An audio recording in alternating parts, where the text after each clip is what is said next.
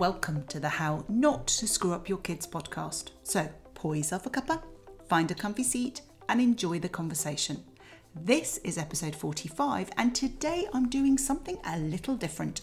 I'm answering four listener questions which cover areas such as ADHD and autism, teen friendships, death, and a fear of flying. Now, your child or children or teens might not be struggling with the exact same challenges, but I can guarantee you will get some very useful tips from listening. I want to thank the four that have sent their questions in, and I'm just going to remind you, and I will do so again at the end, that if you have got any questions that you would like me to answer, then please, please do contact us at contact at drmaryhan.com, and you will be featured either as part of one of these listener question podcast episodes, or we will look at answering your specific question as a podcast episode in its own right. So here goes. We're going to start with Emma's question. Dear Maryhan, my eldest son has shown some signs of ADHD, defiance, and possible low level autism since he was young. He doesn't have a diagnosis as his behaviour in school is exemplary. It's when he's in the company of myself, husband, and siblings that we often have undesirable behaviour if he feels frustrated. As a young child, he had exhausting meltdowns which would take a long time for him to come down from, usually ending with us both sobbing. Although he's much better now, he can still have episodes of fierce defiance, particularly with myself and his sibling, especially his sister. I'm aware my behaviour has an impact. I'm often tired, snappy, and don't have the headspace to deal with friction and challenges. I feel very exhausted quickly when they present challenging behaviour. Especially upsetting as I feel so much guilt and sadness for my daughter, who has to listen to the boy's dominating behaviour for years. She is so easy and laid back. Any help or advice would be most appreciated.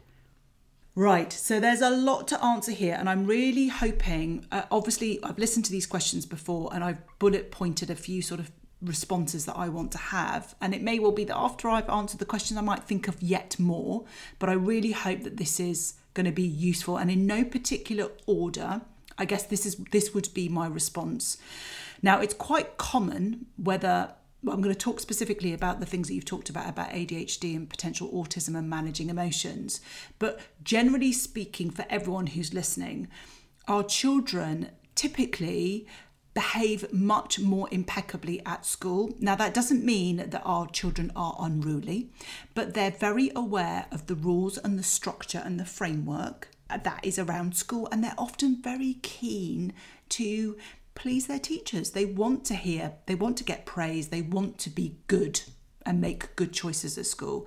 So it is really normal for our children to be impeccably behaved at school and for us to then get an outpouring of their emotions and the difficulties in terms of managing those emotions.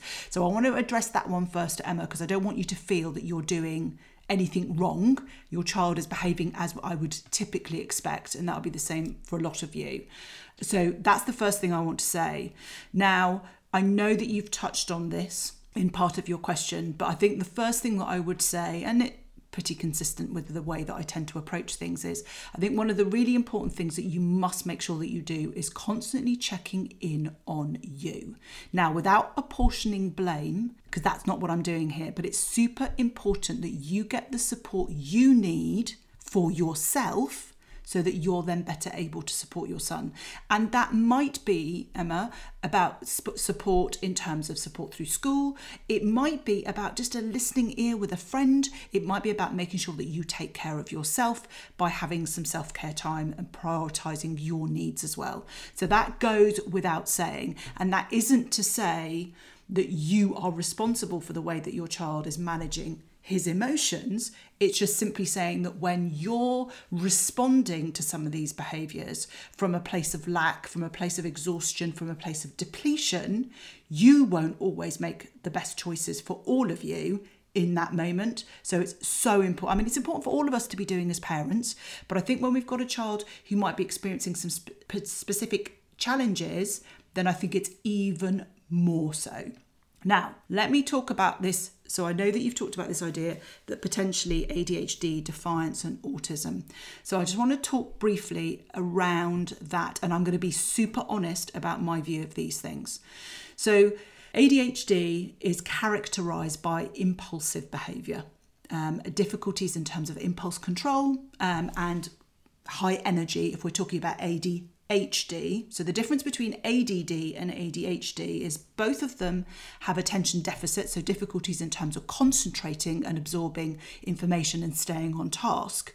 The difference between the two is that ADHD has hyperactivity linked with it. So if you're a parent listening to this, you know that hopefully that helps in terms of the distinction in terms of a diagnosis being made so a child being given a diagnosis that they either have attention deficit disorder or they have attention deficit hyperactivity disorder what needs to happen is that the the behavior needs to be evidenced across two settings. I don't know the situation here, Emma, and it may well be that school are seeing some of this attention deficit but that generally they've got a framework that manages it. But a child will not be diagnosed with ADHD or ADD if they are evidencing the behaviour only in one setting. So if they're like that at school but they're not like that at home, or they're like that at home but they're not like that at school, then it won't be ADD or ADHD. So that's the first thing. Autism and or Asperger's is usually associated with social difficulties. So this might be around social situations, it might be around picking up on social cues, it might be around anxieties which relate to those social situations amongst other things. And obviously the defiance thing could be a whole host of other things in terms of oppositional defiance and, and other things. So what I would say, just because that you kind of use some of those labels. And for those of you that are listening as well, is I personally, full disclosure, I'm not a huge fan of children being given diagnoses unless it's really key to them accessing support. And let me just explain to you why. This doesn't mean that I don't recognize that there's ADHD, ADHD, autism, Asperger's. Absolutely do. My concern sometimes with these labels is that what it can do is it can lead to slightly self-fulfilling prophecies in that are in that children then almost use that as a mechanism to create a reality that they're not able to manage certain situations because of their diagnosis. I think that we can put in lots of support for children on an assumption that they have ADHD or ADD or Asperger's or autism or dyslexia or dyspraxia or dyscalculia we can do all of that. We can put mechanisms in place. We can put the support. We know this we know what works and what helps these children and we can put those mechanisms in place without necessarily needing the diagnosis. However depending on where you are in the world depending on the type of school that your child is in will massively impact how easy it is for them to access resources access additional support and access structured plans and sort of interventions if they don't have a diagnosis. So, what I would say is so, you know, talked about you checking in on you, I would then consider the pros and cons that are specific for your family as to whether you go down a diagnosis route. Now, it may well be that you've already had these discussions, Emma, but this is helpful for other people who might be also in this situation because obviously that can if you do go down a diagnosis route because you're able to access more support, then that can potentially help you access some specific family support.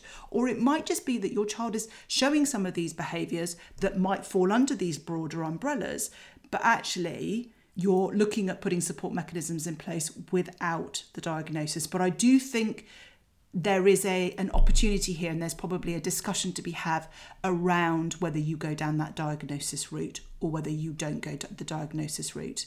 What i'm going to talk about now in terms of the other things the other aspects of the advice that i would give are much more around whether you go diagnosis route or you don't go diagnosis route we need to start putting some things in place. We need to start helping and supporting. And my I guess my pondering, and it's always difficult when we have the when questions come in because you can't, we're not having a conversation, so I can't ask you to sort of elaborate on certain things.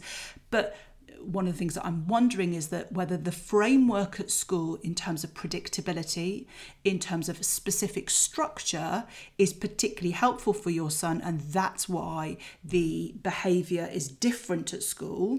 Or it could have absolutely nothing to do with that. It could simply be this real deep desire and drive to make sure that he conforms within what's the what's deemed appropriate and what's not deemed appropriate. But i think that it's worth exploring and having a look at that because life at home is unpredictable. All sorts of things happen. We don't have that relative structure in the same way as our children have at school.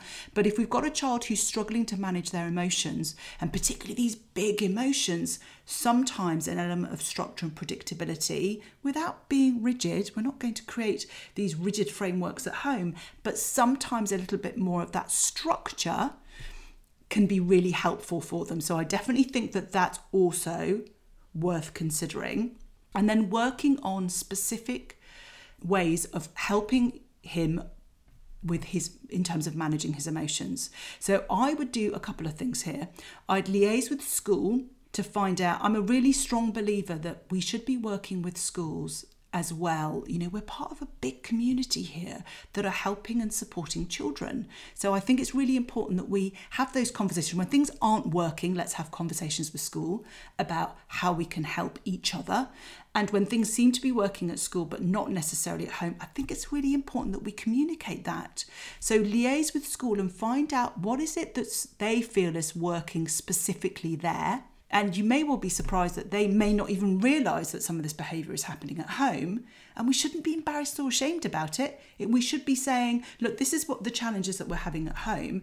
And I'm really keen to find out how you are, what you're doing at school that is helping and supporting him. So we can look at to see whether there's any of that that we can model at home because that continuity is a really big thing. It's really, really helpful for children.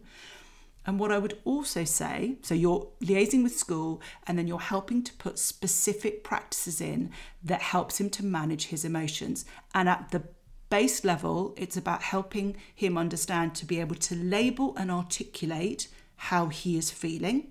So, being able to label that he's angry, frustrated, irritated, worried, nervous, scared, excited, and then also looking at specific things in terms of what other, when he feels this way, when he's experiencing these big emotions, problem solving what he needs to do for himself.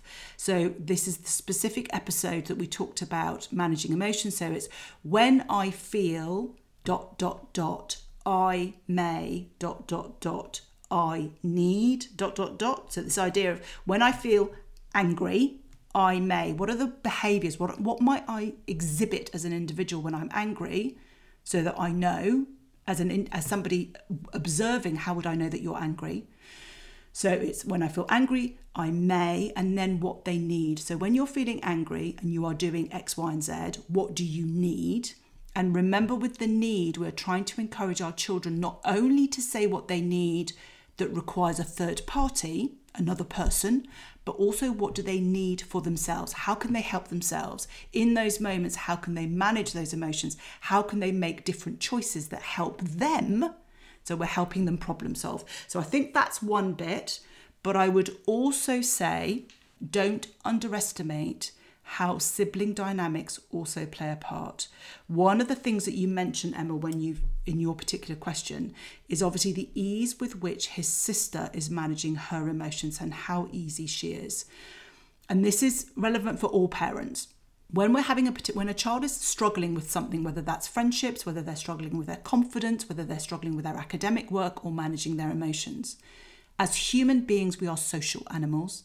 We compare and in our family, we have a comparison on tap 24 7.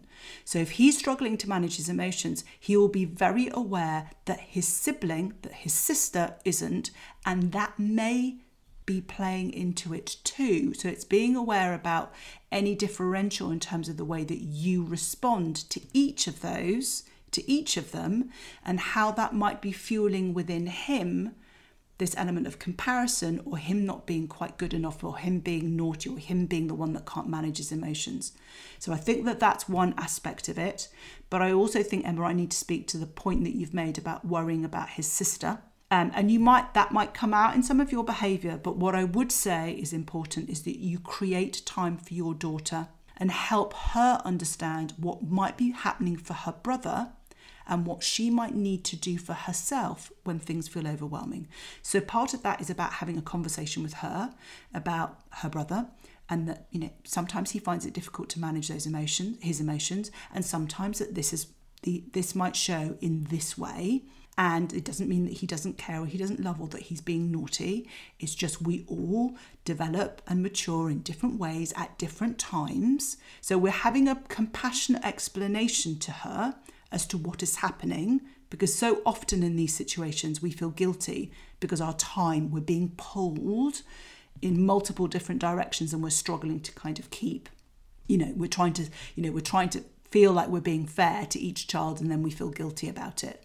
So part of it is that explanation but part of it is also having a conversation with her. In these moments when this happens what can you do for yourself? So empowering her to know what she might be able to do for herself in those moments that eases the tension because she knows and certainly that's part of the explanation that that moment will pass, that he won't always feel like that, that he won't be caught up in that emotion for that period of time, but that in those moments that she might find that upsetting or challenging or difficult and asking her to really think about in those moments what might she then do for herself that might be particularly helpful and obviously then creating time for her maybe carving out some specific time that you can do things together but also carving time out for him. So, Emma, I hope that that answers your question, and I hope for a lot of you that there'll be some really sort of useful tips and strategies within that. But, Emma, I would love it if you're able to come back to us and also let us know whether that was useful. Because it's always helpful. And if I've missed something or I've caught the wrong end of the stick with something, then I'm really happy to hop back on um, and sort of elaborate a little bit more. So that was Emma's question. Now for Ali's question. Dear Maryhan, I'm a little stuck with how to help my eldest daughter, who's 14 years old, with a friendship situation at school. She has a lovely group of friends, normal, healthy friendships where they do lots together as well as individually. This week, however, they were all invited to a party apart from my daughter. One of the girls from a group was asked to put a list of people together for the boy who was hosting the party, and he had a total of 20 people, which included all of her friendship group apart from her. A messaging group was set up for the 20 who were invited. Unknowingly, someone added my daughter to the list thinking she must have been missed off by mistake. However, in the chat, someone said, There's someone in this group who shouldn't have been here. You weren't invited. As you can imagine, she was mortified, embarrassed, and quickly left the group. She's now extremely sad and doesn't understand why she's been excluded when they usually all do everything together or in smaller groups. They just never leave one person out. She's worried about an up and coming residential trip as part of her Duke of Edinburgh, and she thinks that no one would choose her to be in a group with. I've suggested she tells her friends that she is sad and about what happened and how it's made her feel, but I don't think she's got the confidence now as it's taken a huge hit. I don't know how to help her and I'm worried. I'd really appreciate any advice that you can offer. Thank you. Gosh, it's heartbreaking, Ali, when those sorts of things happen. And to be honest with you, it's there's no right or wrong answer here. Specifically, it is heartbreaking when these things happen, and I. Um, my answer is working around a couple of not necessarily assumptions. Let me let me explain what I'm thinking. So heartbreaking as this is, we want to keep this one incident specifically from I'm going to be play slightly devil's advocate. So the first kind of response I'm having is trying to keep it this one incident in perspective relative to all the other good things about that particular friendship group. So it's having that conversation around placing that within a broader broader perspective is the first thing that I would do. The second thing is what's really important is we don't want our children to get stuck. It's almost like a, an old record that gets played that they get stuck in, that they keep drawing themselves back into. It's not to say that we want to brush it under the carpet and it's like, goodness sake, just move on from it. But it is really important that we empower them to make some decisions about it and then to move on. So, what is an important next step is to discuss her options. So, what are her options? This thing has happened, this incident has happened, and there might be a bit of space now with it, but hopefully it's not too um, long after the event to go back and, and talk this through. But what are her options? And it may be one of her options might be to tell her friend her friends how she feels. Another option could be that she just draws a line under the whole incident and just it's happened and then she's moving on. Maybe Another option is to talk to one particular close friend about how it made her feel and then working through that one. Another option may well be to nurture other friendships.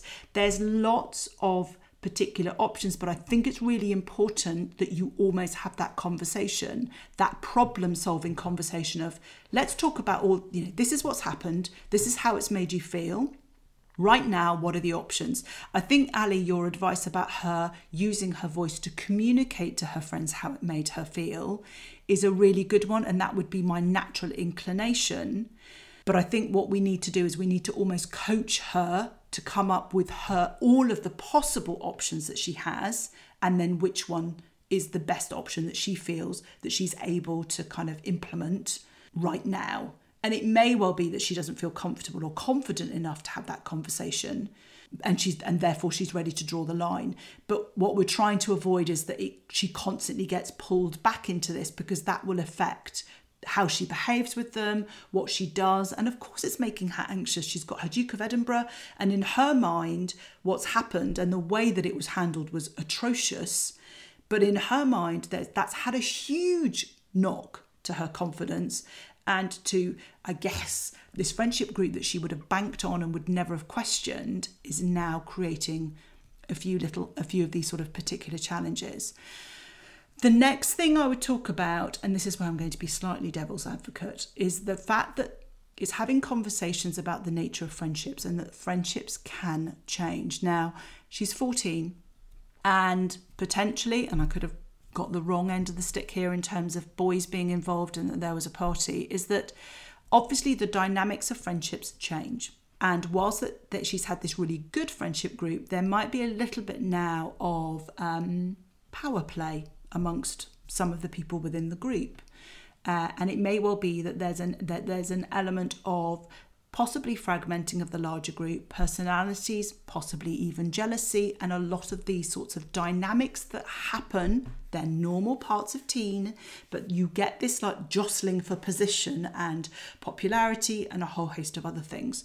So I guess my question is is this very if this is very out of character, then in lots of ways, that first strategy about getting perspective on it relative to other things is really, really important. Yet, it could equally be that this is the beginning of some jostling within the friendships where actually what we want to do with our child and this is really important for anyone else who's listening to this about friendships because it happens at 14 15 16 but it equally happens when our children are 8 9 10 the whole friendships things these things happen all of the time.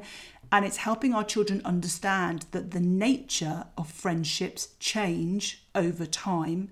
And it's helping our children see that the tight friendship group that they had or the friendship that they had particularly with one friend or two friends that that is going to naturally change and evolve and that there are going to be certain friends that we will have for specific periods of our life and for specific reasons that we may not necessarily have long term. So it's this notion that we might have the friends that we talk to about everything and anything. We might have the good time friends. We might have the friends that we partner up with academically when we want to revise, but they're not necessarily the same friends that we would go shopping with or necessarily the same friends that we might go on a holiday with.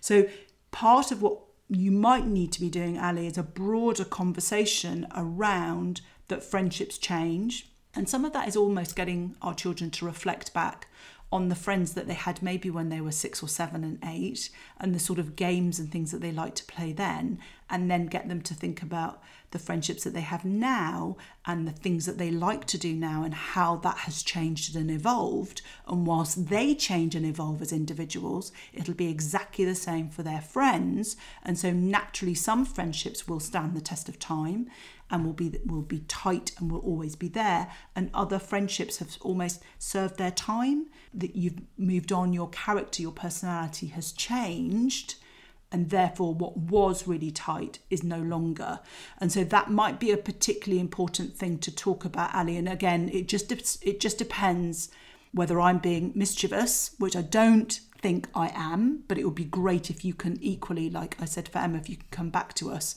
If it's out of perspective, you know, if it's really unusual and there's no power dynamics going on in the friendships, then it's all about perspective. My suspicion is it's probably more than that, in which case we need to go deeper and we need to accept that if it is that power play, that your daughter and our children will naturally also go through grieving processes for friendships. That they may grieve a friendship that was there, that was solid, that was robust, that was their security, their comfort blanket, which is no longer there. So we need to sort of help and support our children with that. So, Ali, I hope that that question is helpful, that that response, sorry, is helpful. But do come back. It's so, I love to kind of, you know, I know obviously I'm sat at home in Hampshire talking to my mic and, and sort of recording this, but I try to imagine that you're kind of with me and that I'm talking to an audience. So it's great if I can get all of your feedback on it as well. So that would be wonderful. So that was Ali's question. Now let's move on to Cynthia's question. Dear Mary Maryhan, my 12 year old daughter has recently been asking about death, being scared about dying, concerned about her elderly grandparents, asking if heaven exists, what will happen if you die, and if she will see my father in heaven, as he died unfortunately before my daughter was born. I've explained to her that this is a natural part of the life cycle, and it's unlikely that we will pass away, but the questions still come up every so often. I would love your perspective on how to best approach this subject with my daughter. I do remember having similar thoughts about being scared of dying when I was her age. Now, Cynthia, your question is probably going to be well. In fact, all of the questions have been really relevant to lots of people. So let's talk about it in a really broad, broad sense. So I think I've probably made a couple of notes and things that I would talk about. So I think the first thing I would say is it's normal for children to ask questions around death. Now, something specific may have triggered it, so a specific thing that they've either heard about or seen or has been talked about at school, or it might just be a typical developmental stage where they're questioning life. I can still I can remember quite vividly having very philosophical discussions in my own head about whether I was real and whether I truly existed and whether I was some apparition. So it, these are all really really normal. So I would say try not to read too much into it or try and delve too much into what's prompted it, especially if it's not obvious. Obviously, if there's an obvious reason and your child talks about it, then great.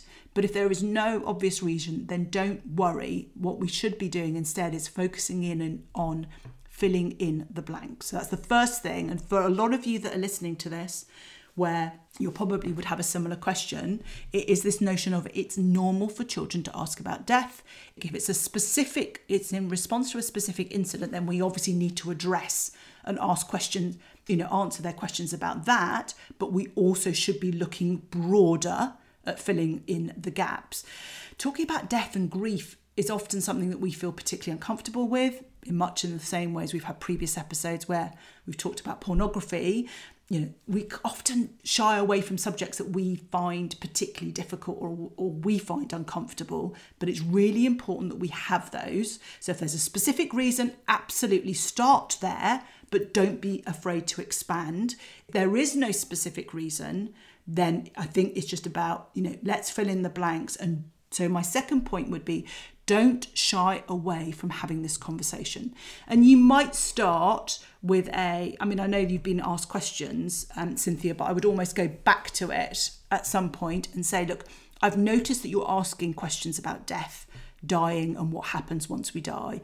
And I want to make sure I answer as many of these for you as I can, as honestly as I can. Then either sit down with them then and there or arrange a time to sit down with them and answer their questions. And if if it's not convenient at that time, and obviously it depends on your child, it may be appropriate for their age to say, well, why don't you jot down some of the questions that you've got? It may not be appropriate. So obviously that just depends.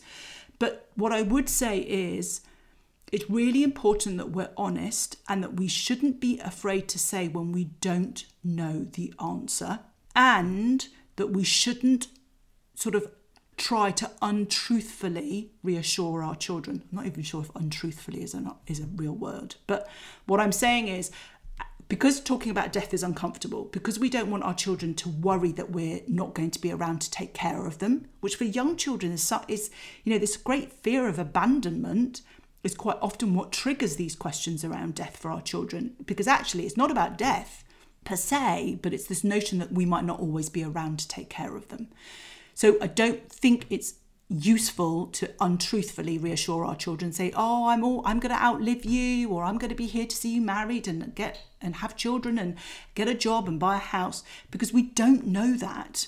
But we can say that we have all intentions of living to a, lo- a, long age and that we're making sure that we take care of ourselves. That's okay but we have to be honest with our children that sometimes you know some people die do die unexpectedly and that these things happen and that we shouldn't be afraid to use honest language rather than this notion goes back to the conversations that we've had around pornography using anatomically correct terminology it should be the same with death. We shouldn't be talking about people going to sleep because in essence that's not what it is but that the people are no longer with us. They have died they have passed on.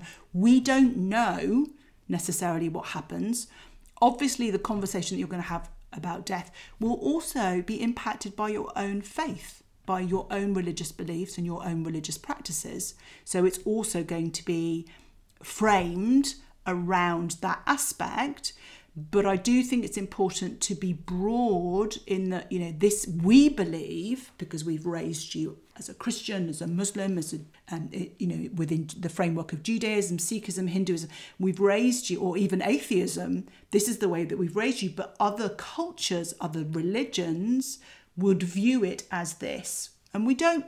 We don't know. So let's not be scared to have to kind of talk to our children about that, but let's use language around the fact that they're not going to be there. And when we're, we see grief and when we see people mourning or that we see that there are funerals, let's not be afraid to have those discussions with our children. And particularly when we're seeing scenarios with war, that we shouldn't be afraid to use that as an opportunity to talk about death and how that might impact. Particularly because I think we need to be framing it within the perspective that a lot of children's anxieties and worries relate to them being this sort of abandonment that they're not that then there's not going to be anyone there to necessarily take care of them. And obviously we temper it we temper the language depending on their age but that in essence is what what what I would say Cynthia. And I'm hoping that answers your question. I know that there's things like answering questions around heaven and you might have to frame that within a our religious belief believes that there is this. Other faiths believe this and that you know as they get older and they acquire more knowledge they may then get their own view. This question about whether they're going to see your father in heaven again don't you know don't be afraid to sort of put your own view. You know my view is i would love to think that you are going to meet them but actually we don't really know for example. I don't think we should be afraid to talk around death and to have those honest conversations with our children about it. And but to also temper it with a, a we don't really know or this this is our belief this is my belief uh, but as you get older you might have different ones. So again cynthia i hope that that is helpful but please please do um, write in and let us know let me know because it's really helpful for me and hopefully for lots of you as well that that's a really helpful question too. So that was Cynthia's question. And now the final question is from Maria. Dear Maryhan, my 10 year old daughter was never a huge fan of flying, but it wasn't an issue for her to get on a plane. Unfortunately, this has changed with our recent travels. She was very anxious even before entering the plane with unstoppable crying. She got upset before we even boarded the plane, and the takeoff was absolutely awful with her sobbing. I've just never seen her like this before. She eventually calmed down once we were up in the air, although I don't think she actually left her seat during the seven hour flight. Afterwards, we talked and we asked her what makes her so worried. She told us she is afraid that the plane will crash. As much as we try to talk about the flying, how unlikely it is that something may happen, we even have a friend who is a pilot who can explain all the technical things to her in more detail. I worry that once we get to the airport, we will have the same trauma again. We're due to fly soon, and she's already mentioned repeatedly that she doesn't want to fly. We live overseas, so in order to fly back to see family, we need to get her on a plane. If you have any tips for us as parents on what we can do to make this easier for her, we would be grateful. Thank you.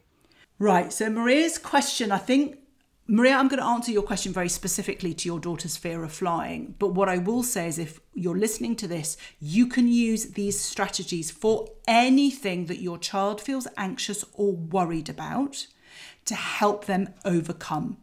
What I would say, Maria, that you might want to potentially consider, I don't know what your timeframes are in terms of when you're next necessarily going to be flying, but airlines themselves do have specific programs and courses that people can go on in terms of that fear of flying because in essence what we're looking at is a you know the fear of flying particularly in these sorts of things is is an anxiety. It can be particularly sort of almost named like a phobia. It's an irrational fear. Now we don't know doesn't seem certainly from your question maria to be clear that there's a specific cause. So it's not like your daughter has been in a specific flight where something bad has happened or that she's seen something, but it may well be part of a developmental stage. So, in the way that we've talked about Cynthia's question in terms of children reaching a developmental age where they're aware that life is finite, it may well be that your daughter has reached that similar sort of thing and then has then that's then come up necessary with flying, or it could be that one of the flights that you've had recently there was turbulence and that made her feel uncomfortable, coupled with that developmental. We don't need to know what caused it or what triggered it specifically to help and support move her on.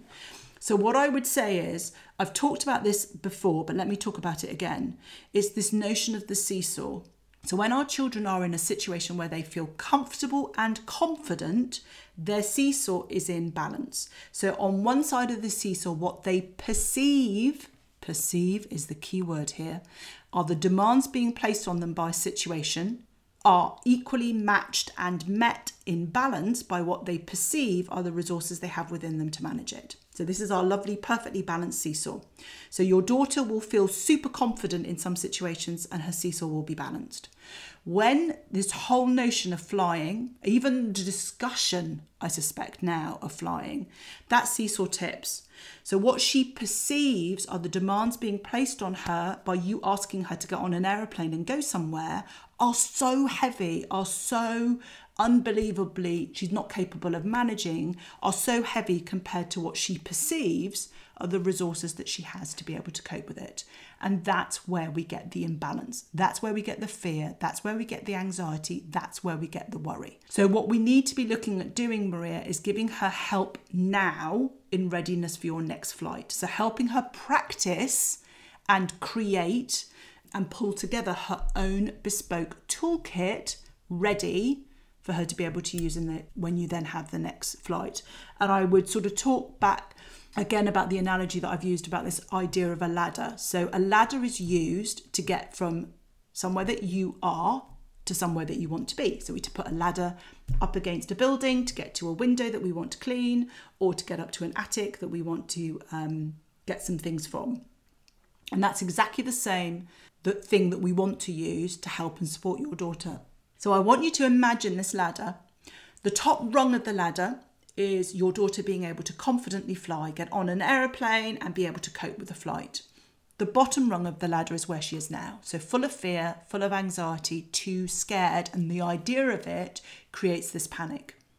So, what we're really looking at doing is giving her some strategies to help manage the physiological response. So, again, we've got so many free resources in the resource library to go back and have a look at that. Help her understand where these feelings, just even discussing the idea of getting on a plane, Maria, I suspect is probably creating a whole load of fear and anxiety.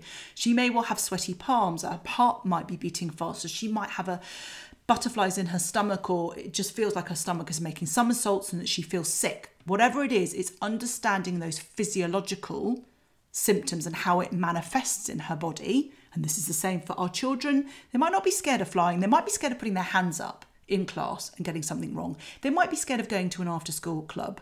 They might be scared um, of going into school. They might be scared of going on a school residential or a sleepover. It's all about perception. It's how our child sees the situation. So, for your child, getting on an aeroplane has so much fear around the idea of it crashing, but it's no different to a child who might be so scared of going into school because they're worried that people might not talk to them or they might not be able to cope with the day or they're too far away from you and you're not there the intensity of the feeling is the same. We mustn't try and rationalize it or put our logical brain to it because anxiety, that fear, is not rational, it's not logical, it is that intense fear for our child, and we need to respond to it in that way. And the first step is helping them find strategies that help manage that physiological response, that help take them from that fight or flight much more to that level rest and restore. So if we can help them with that and start teaching them some of those techniques, that helps at the bottom rung of the ladder. And then the other aspect that I would say, Maria, it, that would be helpful is then looking at some of the internal chatter. You know, we've talked about the ogre, the critic, the voice that's saying, oh, but what if it crashes? It's too scary. Yeah, that chatter, it's helping her be aware of what that internal chatter is and then trying to tap into the other side. Yes, logically, we can give her all of the statistics about, I think the stats might be something like you're more likely to be um, run over by a car than you are actually to experience to be in a plane crash. But when she's in fear response, when she's in full anxiety, she's not going to be able to access that. So we need to do all of the work in that preparation so that we can help her that way. And that's the same for all of our children whenever they're experiencing anything in terms of anxiety. So, Maria, I'm hoping that that has helped you and at least given you a starting point. If you feel, if you're sort of struggling with a child who's anxious and you feel that you're probably a little bit beyond, you know, there's a, you've tried lots of different things and you need a bit of hand holding then obviously then you do come back to us and we've got we do actually have a membership where there's lots of resources and lots of hand holding support and lots of me each week um, with live question and answer sessions. So that might be relevant, that might be appropriate for you, that might be what you need right now is a bit more of a hand holding. But there are lots of free resources equally to get you started. But if you feel that, do you know what? I've listened to your podcast, Maryhan, um, and I've worked through the free resources, but I feel like I could do with a bit of hand holding, then the membership may well be the best next step for you. So, this week there are no specific gifts, as in specific to each question, because there are so many free resources that capitalize and actually address a lot of the questions that we've had. So, I'm simply going to remind you of all the free resources already available in my podcast library, covering everything from confidence, friendships, anxiety, managing emotions, parenting, you name it. So I would remind you to head over to my free resource library, drmaryhan.com forward slash library, where you'll find the link to download all these resources and so much more. All you need to do is pop in your email address and you will get instant access to all of the resources across all my 45 podcast episodes. So do head over there. If you have found this episode particularly helpful, then why not send in your question to us at contact at drmaryhan.com. I answer every question I am sent, either in an episode all by itself or one of these new style listener question episodes. Your question will not only give you some helpful tips, but I know it will help hundreds of other parents all over the globe who are experiencing the exact same challenges. As ever, if you have enjoyed this episode, I would love it if you could follow and review this podcast so that others can find us and we can spread the love. So until next time.